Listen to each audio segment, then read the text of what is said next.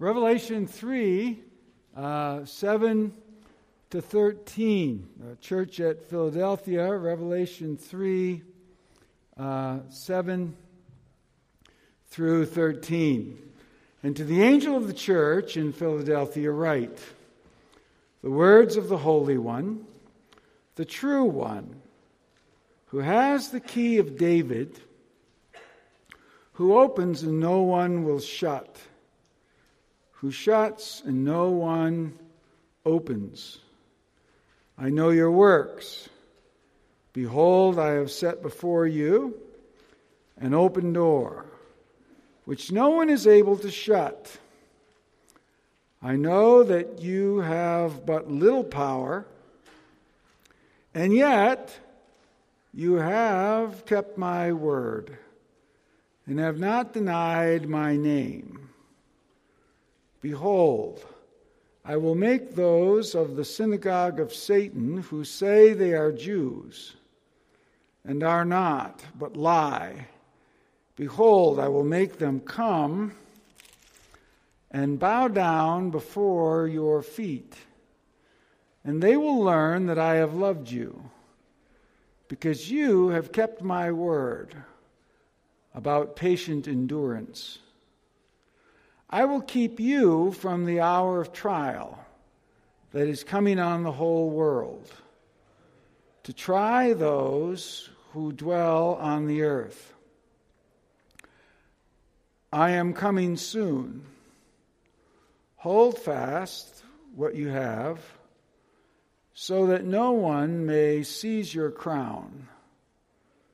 The one who conquers, I will make him a pillar in the temple of my God. Never shall he go out of it, and I will write on him the name of my God and the name of the city of my God, the New Jerusalem which comes down from my God out of heaven, and my new name.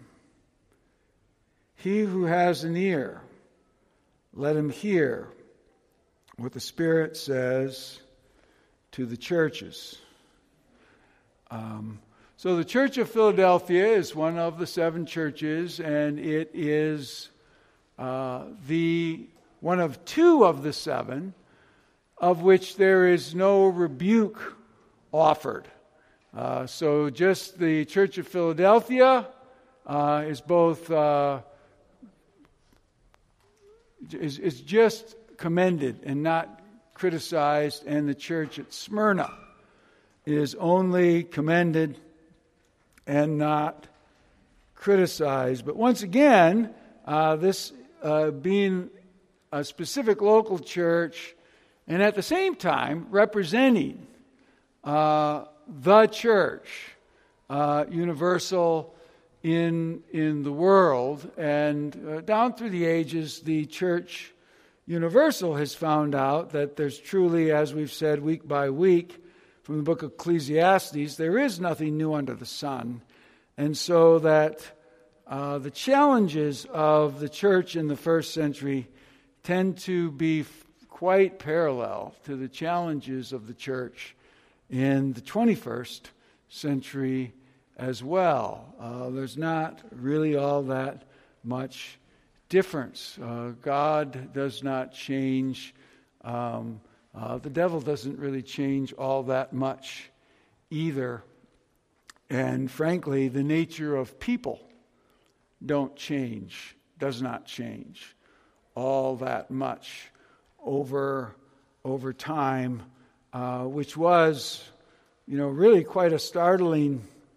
Uh, th- th- this kind of this this kind of thing disappears after the fact, and then and then you never hear about it again, right? Because it was a just over a century ago when the uh, ideology and the doctrine of evolution was very much in its heyday, right at the turn of the century. You know, the, uh, the origin of the species had been published uh, 41 years earlier, had taken uh, academia by, by, by storm, uh, you know, married up with uh, some utopian Marxism, and, and the notion was wow, you know, in the uh, now we're, we're finally getting to the place in the evolutionary cycle where man has really arrived. And, uh, and wars will be conquered and cease, and it's, it's going to be uh, pretty much nothing but peace on earth, goodwill toward men. Now, there were many really highly placed uh, academic voices making that point at the turn of the century.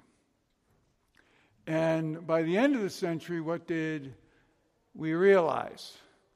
Well, we're still a lot more like Genghis Khan in Mongolia uh, than we are like that utopian vision. We are, we are selfish, and when we're selfish, we're brutal and dangerous and, and prone to destroy everything around us, including, including ourselves. For all of those reasons, the Bible works you know, across the generations because fundamentally, uh, the landscape of God, uh, the devil, and the nature of man uh, does not change, and the only hope for man continues to be rebirth and what's central in our uh, text for this morning. So, Revelation 3 7 to start with. Revelation 3 verse 7.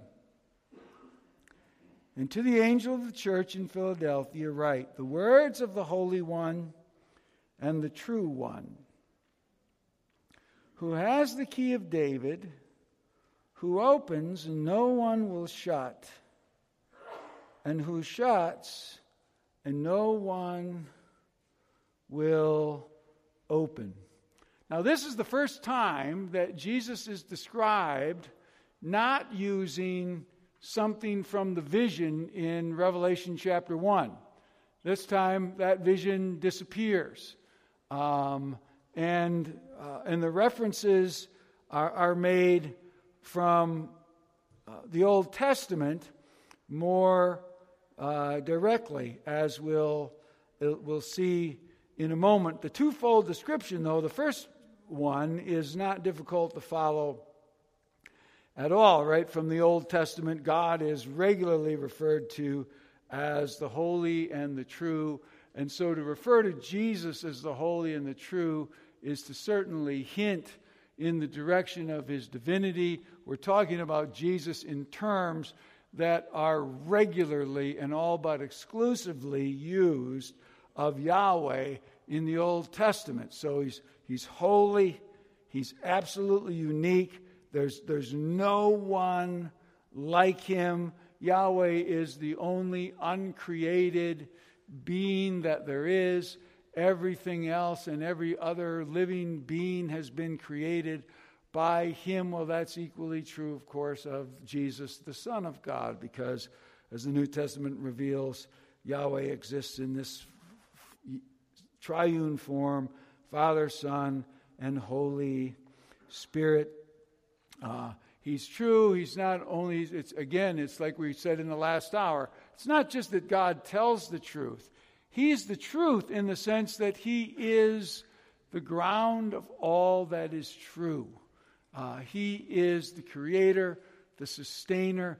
Everything that we know and can look at and consider true or false, it is what it is because God has made it to be what it is. And in this case, it's the second person of the triune Godhead who has made it to be what it is. Again, John 1 3. Uh, Jesus created all things, and apart from him, the Word created all things, and apart from him was not one thing created that was created. And again, John 14 6. I am the way, the truth. I am the truth. Uh, so he is the holy and the true. Uh, and then a picture of Jesus as the sovereign mediator. And for this, uh, we'll need to turn to the Old Testament to get a sense of what this image means. So, uh, Isaiah 22, verses 15 to 24. The allusion here is to a single verse. He almost quotes the verse word for word uh, Isaiah 22 22. Uh, uh, but that simply summarizes what's going on in verses 15 to 24. So I'm going to read verses 15 to 24. Thus says the Lord God of hosts, Come, go to this steward, to Shebna, who is over the household, and say to him, What have you to do here? And whom have you here? That you have cut out here a tomb for yourself. You who cut out a tomb to the height and carve a dwelling place for yourself in the rock, behold, the Lord will hurl you away violently. So Shebna making a big deal of himself. The Lord says, Well, you're not going to be a big deal. Um, he throws him away violently. O you strong man, he will seize firm hold of you and whirl you around and around and throw you like a ball into the wild, wide land. And there you shall die, and there shall be your glorious chariots, you shame of your master's house. I will thrust you from your office, and you will be pulled down from your station. In that day, I will call my servant Eliakim, the son of Hilkiah, and I will clothe him with your robe, and will bind your sash on him, and will commit your authority to his hand. And he shall be a father to the inhabitants of Jerusalem and to the house of Judah. And here's the key verse and I will place on his shoulder the key of the house of David. And he shall open, and no one shall shut. And he shall shut, and none shall open. And I will fasten him like a peg in a secure place. And he will become a throne of honor to his father's house and they will hang on him the whole honor of his father's house, the offspring and issue, every small vessel, from cups to all the flagons. In that day, declares the Lord of hosts, the peg that was fastened in a secure place will give way, and it will be cut down and fall, and the load that was on it will be cut off, for the Lord has spoken. So, what's going on here? Well, one, one leader underling to the king is being replaced by another.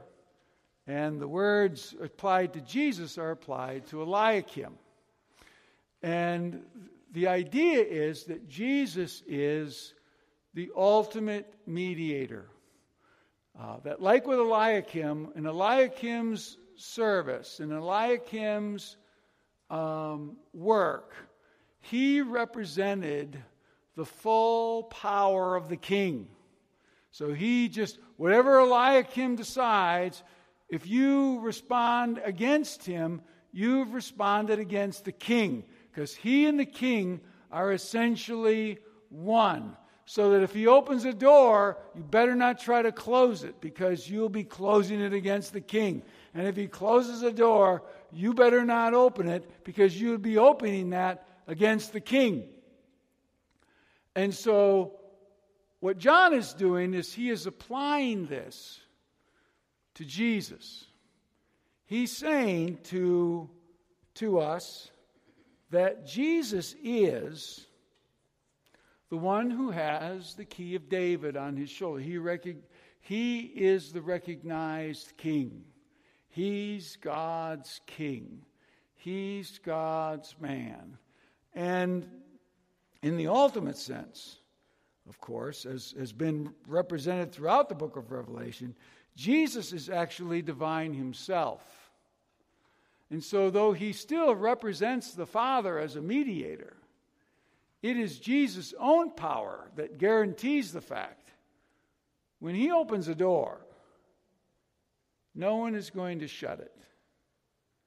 And when He shuts a door, no one is going to open it. Which, if you believe that, do you see what a comfort that is? Well, you live in this chaotic world and see all that's going on. What is happening? If you don't think about the world with any theological accuracy, what will happen is you will see everything apparently spinning out of control, and you wonder whether or not anything is fixed and reliable anymore. And you find yourself tempted to panic um, and, and we're going to get to this uh, uh, reference to the um, um, what is often referred to as the rapture later, but but it's very popular to say we must be near the end. Uh, we, everybody, it has to be that we're about all to be plucked up because look at look at what a mass things are coming to. You know, here in the good old United States, of America where such things should not happen. But the truth is that we're supposed to constantly be secure and sure about this. All of this stuff going on is Jesus related. He opens and closes doors. He opens and closes all the doors. And, and, and we are where He has designed us to be right now. Oh, no, no, no, that can't be. Oh, it is. It is. It's the point here. It's the point. If you understand who actually runs things as a Christian, that you know that the king over all the kings is Jesus. And when he opens a door, it's a picture of sovereignty, a powerful picture of sovereignty. No one can shut it. And when he shuts a door, no one will be able to open it. And you and I are to live in the confidence that that's how the world is being run right now. That's how it's going. Um, now, you know, that requires you to say, well, I don't see, I don't see how Jesus could be doing this, that, and the other thing. No, the right answer to that, no, you don't. Uh, we never have. We've never been great at figuring out what God is doing, you know, which is why the very, the very height of wisdom, as we've said more times than we can count, right? Because it's the great summary of, of biblical wisdom, really, in a nutshell Proverbs 3, 5, and 6. What do you do? You trust in the Lord with all of your heart.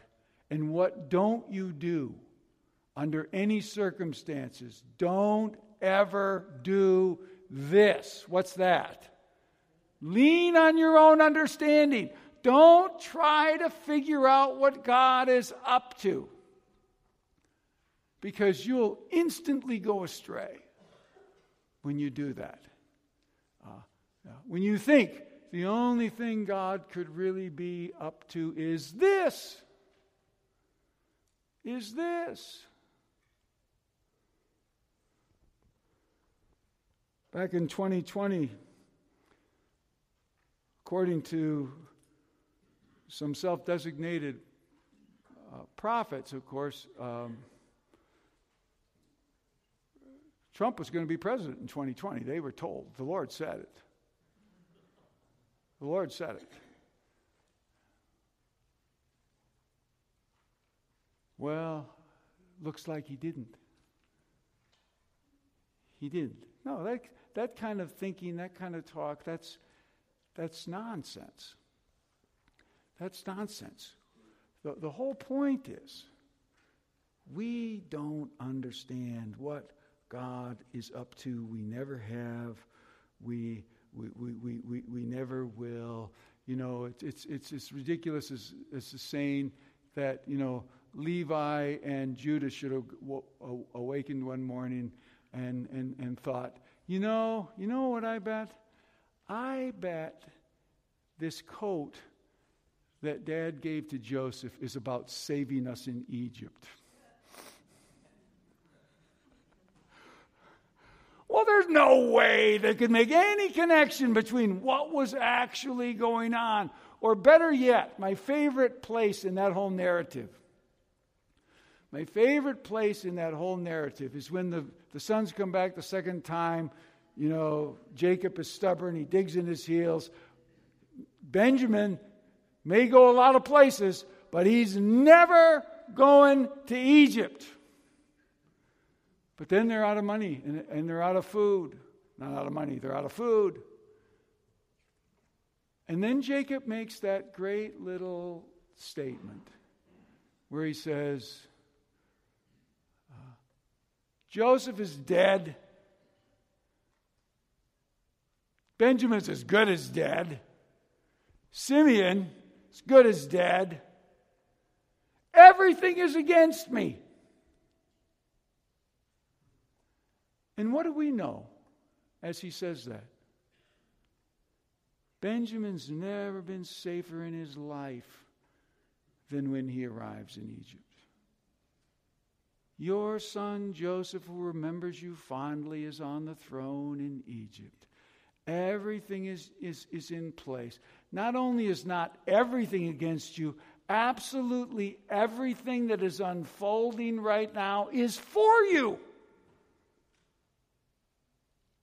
And he can't see any of it. And that's where you and I live most of the time. Because we're, we're assured everything works together for our good. Well, that does not seem to be happening. There's all kinds of pieces in my life that I would change right now if I could. Right now. I can't. I can't. Um, but I'm still supposed to trust. Jesus is opening all the doors and he's closing all the doors, and that's where we live.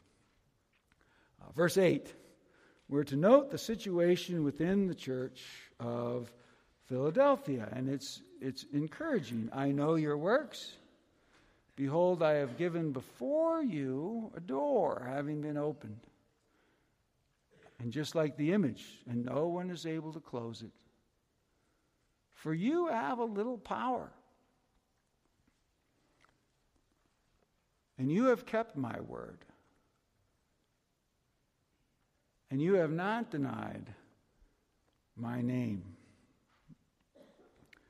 Now, these, Jesus knows and he's acknowledging, these people have evidence of genuine spiritual life about them. And notice where that evidence is found. I know your works. It's not because they're saved by works, they're not saved by works. They're saved by grace through faith, not, not of themselves. It's the gift of God. It's not a result of works that any man should boast. That's usually where we stop in Ephesians 2 8 and 9, the end of verse 9. But verse 10 goes on to talk about being created in Christ Jesus for good works, being born again for good works. Well, here that, that's what he's saying here is I know your works. I know that you have evidence of new birth stamped all over yourselves there. The few of you, I think, is the idea we'll get to in a moment. The few of you there in this little enclave of Christians in Philadelphia. I've given before you a door having been opened, which no one is able to close it. In other words, you have made a connection with me, and I'm in the process of saving you and establishing a church there in Philadelphia, and no one can stop that. If I decide, if, if God decides that you are going to end up walking around someday in the new heaven and the new earth, guess what? You're going to be found walking around someday in the new heaven and the new earth. That's how it goes. That's how it goes. Uh, doesn't matter how powerful the forces are around you. If He has really decided, nope, you're going to survive all of this, you're going to make it. Um, to the new heaven and the new earth, as we'll see near the end of our text. You've gotten the name of the New Jerusalem already written on your head. What does that mean? You're going there. That's ultimately where you arrive. Well, if, well, if sort of, but not, no ifs here. If God's decided it, so it will be. Um, and that too is just something to really uh, to, to think about. 1 Corinthians 16 9. 1 Corinthians 16 9. We'll just look at one of these because we, we can't run out of time before we get to the rapture thing, right? So uh, you know, after the after the after the sales pitch, uh, we've we've got we've got to get there. Um, we've got to get there. But 1 Corinthians 16 9, right at the end of Paul's letter to the uh, wayward Corinthians. For a door has been, a great door has been opened to me, and of effectiveness, though many are opposing. Many are opposing. A great door has been opened to me for effectiveness. Uh, now remember, Corinth, Corinth is the place where Paul needs a vision in the middle of the night for God to say, Don't quit. Don't give up. I've got many people here. In other words, Paul Paul was going to he was ready to quit. He was ready to give up. Um, on Friday, I was visiting with my. I, I generally have a Zoom prayer meeting, and my brother's part of it. When, uh, and my sister, if she's on the continental, uh, you, you, know, actually, in recent years, no matter where she is in the world, you know, she'll she'll try to be on that, and a few other people. But uh, um, you know, the, the, the Anderson boys are like a bad rash. Um, you know, you've you've had me as a rash for 34 years. My brother's been where he is for 43 years. 43 years in uh, what they call Whitsett. The, the name of the town has changed, but he's still there. The name of the tribe has changed, but he's still there. Um, he, he's, he's, he's still there. Uh, but he tells the story. He tells the story of uh, 1982. He had, he had written up his uh, letter of resignation, um, had it, uh, went to a work weekend to give it to the um, uh, the guy that was overseeing um, the missionaries in that district, the superintendent, I believe they might have called him, and um, and so, and it was, a, it was, it was, it was an absolute decided deal. And so, nearing the end of the workday, then my brother finally decided, well, you know, we better find that guy. Um, and then I'll hand him this thing, and then we're moving back to the United States and going into Christian camping, which is what I should have done um, to start with. And uh, and then somebody says, Oh, he left. Why do you need him? Well, because I, well, I might as well just tell you because I'm, I'm leaving. I'm, I'm giving up. I'm not doing this anymore. What? Why would you do that? And then they, they spend two or three hours talking about it, and he, he, he talks him out of it. He talks him out of it. And now, 41 years later, he's still there.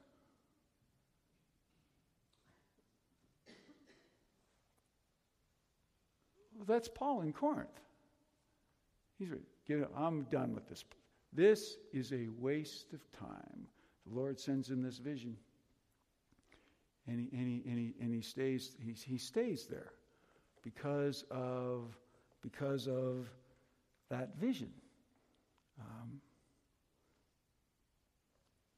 verse 8 I know your works. Behold, I have set before you an open door, and no one is able to shut it. That is, you're going to stay, you're going to be there, you're going to be doing these things as long as I say. I know that you have but a little power. In other words, I know that you don't think much of anything is happening there. You have just a little power. You are not you are not impressively successful at all, so far as you can tell. But you do have this. You have kept my word, and you have not denied my name.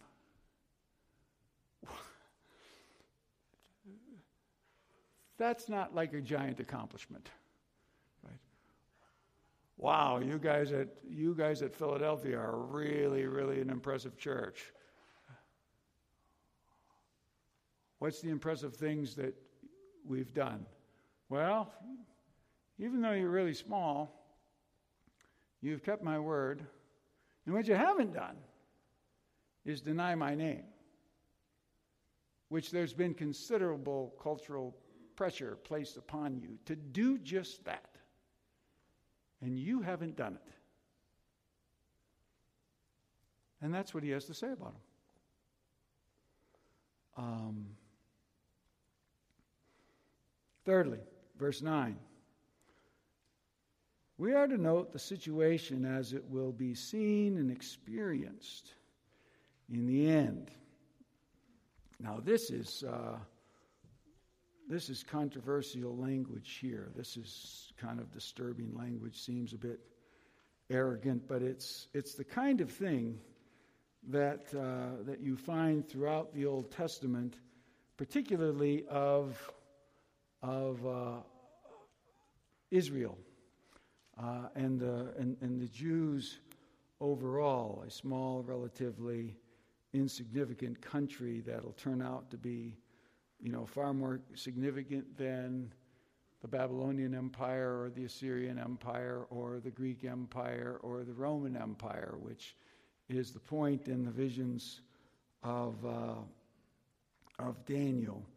And, and this, this is what is definitely, this is what you'd call, this is eschatological language. That is, this is a fast forward to how things will be at the end of time, not how they'll be you know, sometime in next year or, or um, in, in, in two years. No, no, this is, a, this is a fast forward all the way to the end of time. Behold, I give from the synagogue of Satan those calling themselves to be Jews, and they are not, but they are false. Now, we've already dealt with this once, but we'll come back in case you weren't here that week and so, what, what is he talking about here? Well, he's talking about the fact, particularly in Philadelphia, what seems to have been the case is that the cultural power in Philadelphia is not primarily pagan, it's primarily Jewish. And the Jewish community in Philadelphia, from which, again, likely the church has largely come out, right? So somebody comes and they're going to preach the gospel. Where do they go to preach the gospel? They go to where people might have some notion of a Messiah. Where would that be? The synagogue. And so you go, and what are your, what's your announcement? Jesus has come. Uh, he's the Messiah. Messiah is here. Believe and come become a follower of the Lord Jesus. Uh, and, and many did. Many did. They did not appreciate that at the synagogue. And so they had, they had, a, they had a, a weapon that they could use against Christians, and that weapon was political. And it worked this way within the Roman Empire, there was a carve out for Jewish people. So for the Jewish people, there's this carve out that said everybody in the Roman Empire has to bow the knee to Caesar and say, Caesar is Lord. But we know that you guys would rather die than do that, and we've killed enough of you to know that there's no beating any sense into you. And so, for whatever reason, no doubt actually related to the province of God, we give you a carve out. We've carved out, that doesn't apply to you. It applies to everybody else, but you, it doesn't apply to you. So you don't have to uh, say Caesar is Lord, and you can still function just fine within the Roman Empire. Well, in the early days of the church, as far as the Roman Empire is concerned, these Christians are nothing but a little offshoot of the Jews. And so, uh, you know, Jewish is Jewish. Uh, we don't care. They can have the carve out too. But now in the synagogue, they're starting to say, oh, no, no, no, no, no, no, no, no, no. These people are not Jewish. They might be ethnically Jews, but they're not Jewish. Uh, they're not of our religion. They've left our religion. They claim that a crucified failure is our Messiah. We completely reject that. Completely. So please don't treat them like you treat us because they don't deserve to be treated that way. And the Romans begin to say, okay, all right, now we understand that. And now the persecution has started to fall on the Christians, and the umbrella of the protection of the Jewish community is gone. And it's gone at the direction and by the plan of the Jewish community. Now, as you'll see here, John does not mince words as to where he thinks that ultimately comes from. As we've seen, these are really, really, again, fighting words. So, this, you know, th- this, is, this is a good place of many to remind yourself of this. Um, John does not believe in the power and in the wisdom of nuanced political correctness as a way forward. He simply doesn't. Right? Because if you do, you don't say anything within the neighborhood, within the county, within the state of what he says. This is not politically correct language. Behold, I uh, will make those of the synagogue of Satan who say that they are Jews, but they are not. Who's he talking about? The Jews at the synagogue. Well, where does he get off calling them satanic? Well, it's simply because they haven't embraced Jesus as their Messiah. And Jesus is their Messiah. And so if you don't embrace him as your Messiah, you're, you're, you're no longer really Jews in the ultimate sense, right? Uh, I shared this uh, with a number of different people in question. I don't think I said it out loud here. Maybe I did, but forgive me for the review because you never know who's here in a given Sunday, anyways. But if, if you just go back into Israel's history, it would work exactly the same way, right? So if you are, if you're Jewish in the sense that you're Abraham's offspring, and then you come, you come to Mount Sinai, right? Moses goes up on the mountain, he brings down the Ten Commandments, and he says, Here is God's law for the people of God, and uh, and you say, nope, nope, nope, nope, nope, nope, nope, nope, nope, nope. Abraham never was writing out stuff like that. That is completely inconsistent with uh, really being among the people of Abraham. I'm not, I'm not, I say yet to all that Ten Commandments stuff. Out on that. What happens to you? Outside the camp. You're no longer you're no longer really in the people of God anymore. That's what they did. There's all kinds of provisions. If you, you come on Sunday night in the, in the, you know, in the book of Deuteronomy, you'll find people being put outside the people of God for this and that on a regular basis. It happens all the time. It's all he's doing here. They call themselves Jews, they're not. How can you tell? They've rejected the Messiah. And you can't really be a genuine Jew and reject the Messiah. And in fact, if you embrace the Messiah, there is a sense in which you become the genuine Jewish community. Now, we argue vociferously about that, but the New Testament really doesn't leave you a lot of room to argue with that, calling, you know, the, the language of Abraham's offspring and Paul's favorite way of speaking of Christians 70 some times in Christ. Well, that only makes the, in Christ is a profoundly Jewish category. In Israel's Messiah. We are in the Messiah. We're in Christ.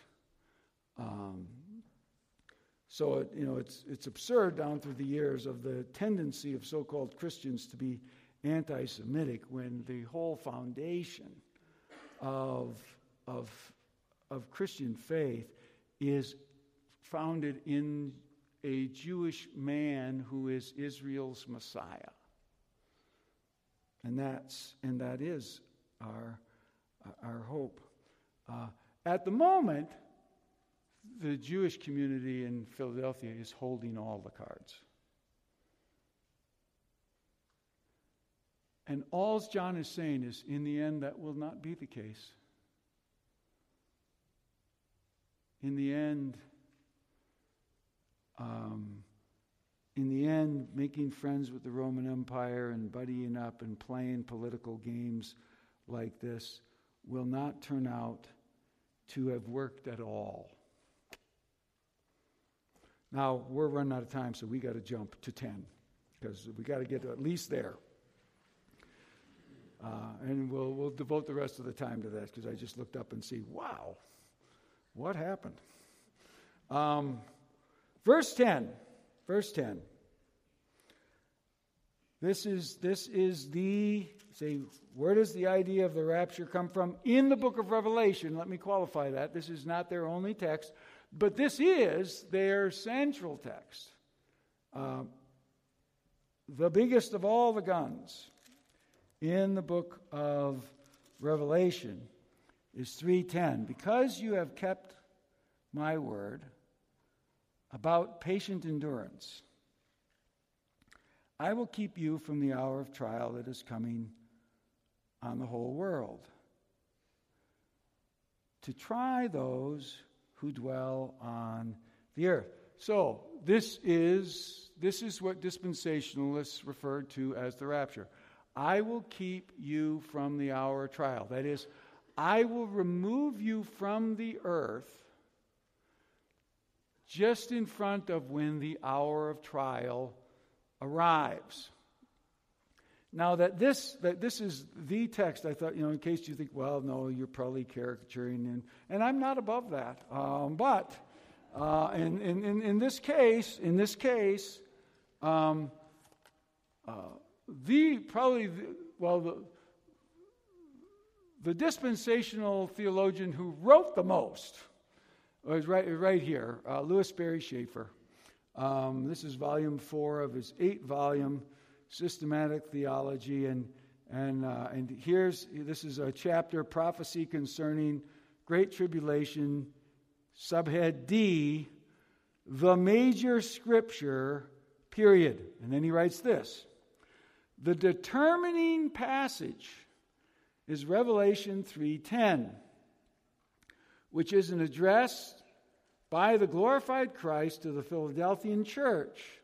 The Lord declares, Because you have kept my word, the word of my patience, I also will keep you from the hour of temptation which shall come upon all the world to try them that dwell upon the earth.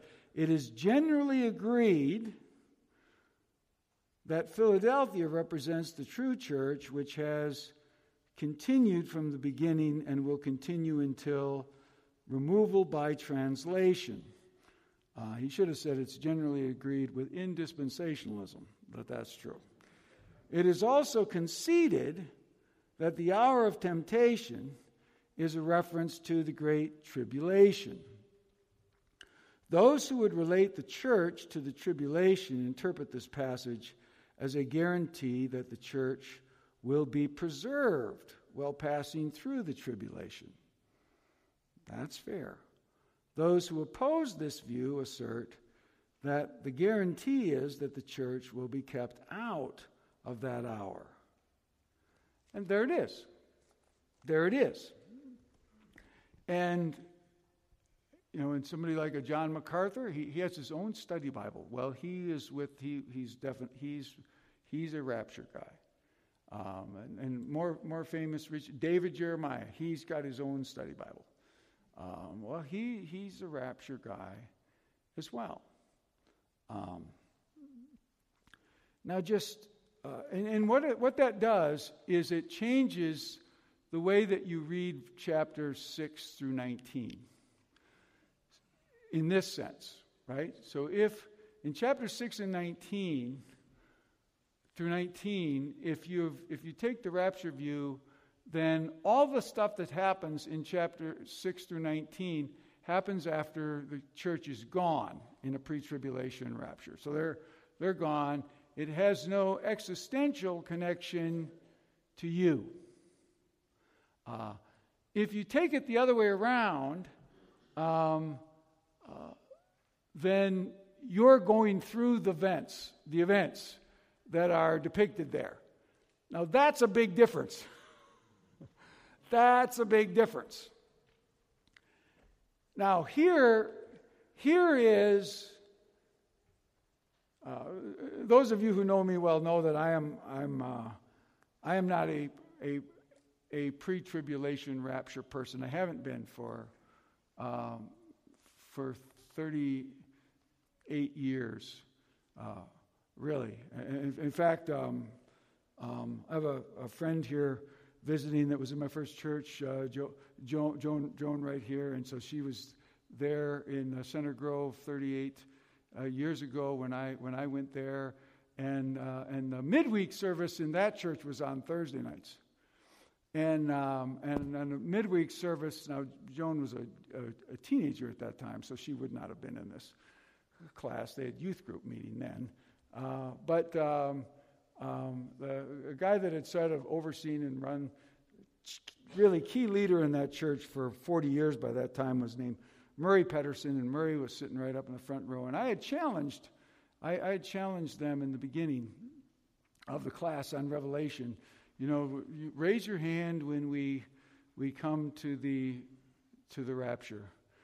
And, um, and I, I don't remember where Murray raised his hand, um, but he did. One, one, one Thursday night, we were ways in, and kind of tongue in cheek, you know, he raised his hand and said, uh, uh, I said, Murray. And he goes, Well, Pastor, uh, I think here. I said, Oh, you? So, how, how do you see it right here? And, and it wasn't in this text, but he said, uh, Well, I don't see it here, but this would be a really good place for it.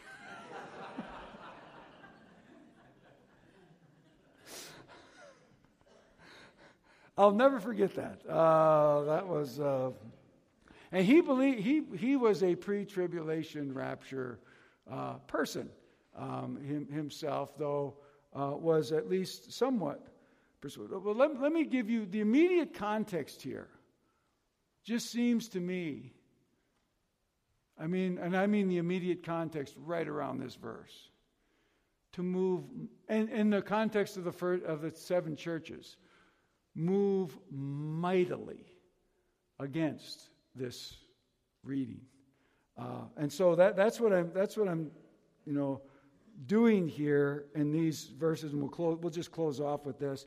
The most important, really, is the one outside of the book of Revelation, and that's why I left it for, for last. But we'll just have to do these very, very quickly because we're, we're over time. But 3 10a, because you have kept the word of my patience. So that little phrase there, uh, my patience. Whose patience is that? Jesus' patience. Jesus' patience in what sense? Jesus' patience in going to the cross to be crucified. Because you have taken up the same attitude that I took up of suffering to hang on to the truth and to carry out the role of God. Because you have kept my patience, I shall keep you from the hour of trial. Now, that's the key phrase.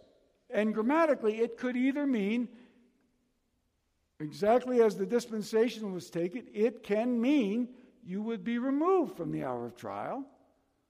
Or it could mean you will be preserved through the hour of trial. Those are the two options. That's really the only two options.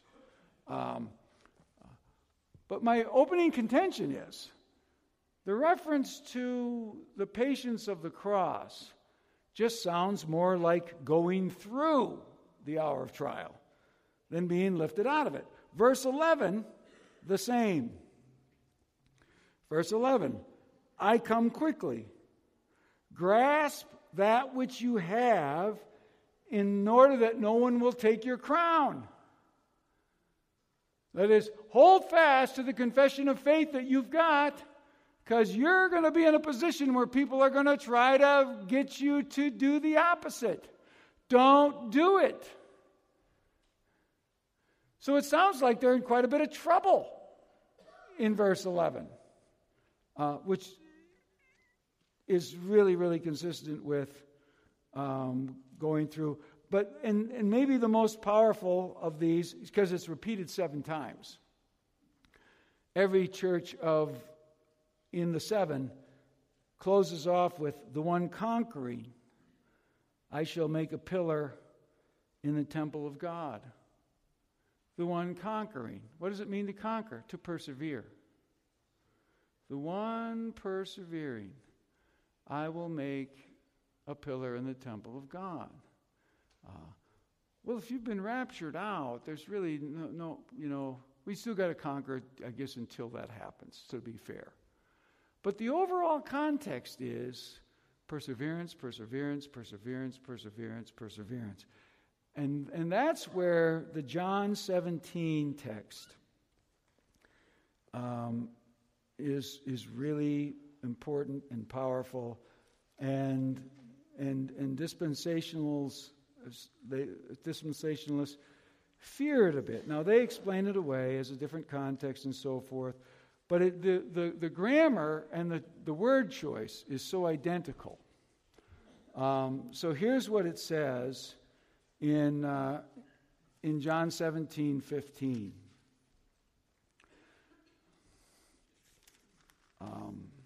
We'll do a little Greek prepositional lesson as part of this as we as we close. So John 17, 15. And I ask, in order that he may take them, not I and I do not ask, in order that he may take them from the world. Speaking of his disciples. So Jesus says, I don't ask my Father to take them out of the world. But in order that he may keep them, same preposition, from the evil one. I don't ask that he take them from the world, but that he keep them from the evil one. The one is ek tu cosmu, the other one ek tu Paneru, the evil one. Um, well, clearly, right in that passage, what are you being protected? How are you being protected? Through the trial. The evil one has all kinds of access to you, and you simply survive it. That's what he's praying. And of course, it's not altogether fair, but um, it's fair enough to mention, right? That this, this text, when he says, I don't ask that you re- be removed from the world. You know, if you're, if you're a pre tribulation, you have to just sort of, until later,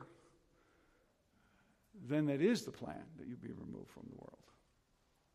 Um, now, having, having said that, we're, we're out of time. I mean, we didn't decide the thing, and, uh, and, and if you like David Jeremiah, you probably, you could just pray for me more. Um, uh, but, but, but, but of course, the, you know, I'll, I'll just close with this. The, um, um, the happy news for me will be like, well, whoop, I was wrong. I'm in heaven now. Uh, okay. Uh, didn't, didn't, didn't, see that coming. Um, uh, but, uh, uh, uh, but, but, but, but if you take the other view, what is it? Then you find yourself saying, well, this can't be. This can't be. I mean, I'm, I'm supposed to be out of here before anything like this is happening. And I, I, am telling you, there's a, a, book I read, and we just have to close, um, uh, on uh, on how, the, how Stalin treated the uh, Christians in Stalinist Russia in the 40s and 50s. Detailed description of the tortures and the and many believers simply went insane um, in the midst of what was done to them. That's so brutal that I, I wouldn't I wouldn't even read it out loud. It, it really is. It's that it's that it's just too brutal to imagine. And one of the reasons that a certain theological program works in America in a way that it just wouldn't work in the Soviet Union is you really can't imagine anything worse than what's described as happening to those people. You couldn't be more evil than that. You couldn't be deadlier than that. You couldn't be more torturous than that. You couldn't be more brutal than that. You couldn't do it. It's literally as bad as it gets.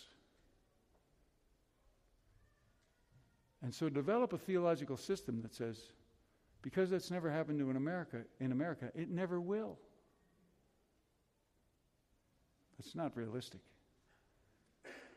It's American. It's American. I'm afraid. Uh, let's pray.